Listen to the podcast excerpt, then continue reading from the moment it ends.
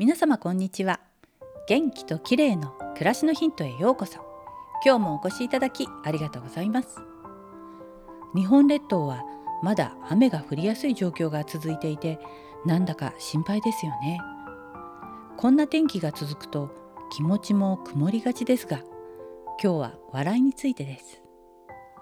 この12年は人に会う機会が減ってしまい顔の緊張感がなくなってしまうんじゃないかと心配です。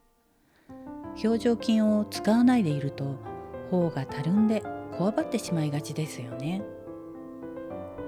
笑いや笑顔にはナチュラルキラー細胞という免疫細胞の働きを活性化する効果があると言われています。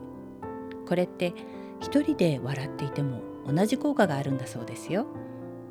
そして作り笑いであっても表情筋の動きが脳に伝わり脳が笑っていると勘違いすると言います。意識して笑顔を絶やさずにいると気持ちもポジティブになりますよね。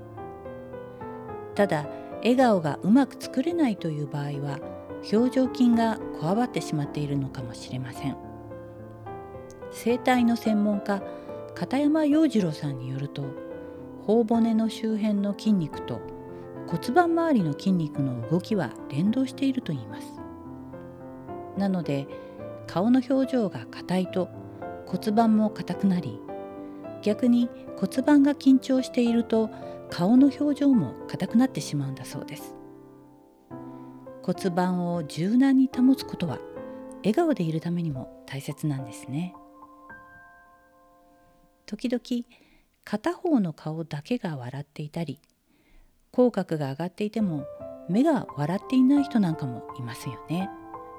無理して笑っている場合には顔のどこかに緊張が残ってしまうんですね。片山さんによると骨盤も顔も左側の方が緊張しやすいんだそうです。本当の笑い満面の意味は頬の右も左も緩んでいて左右対称です。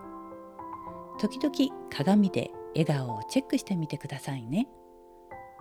今日は笑いについてでした。最後までお聞きいただきありがとうございます。またお会いしましょう。友吉ゆき子でした。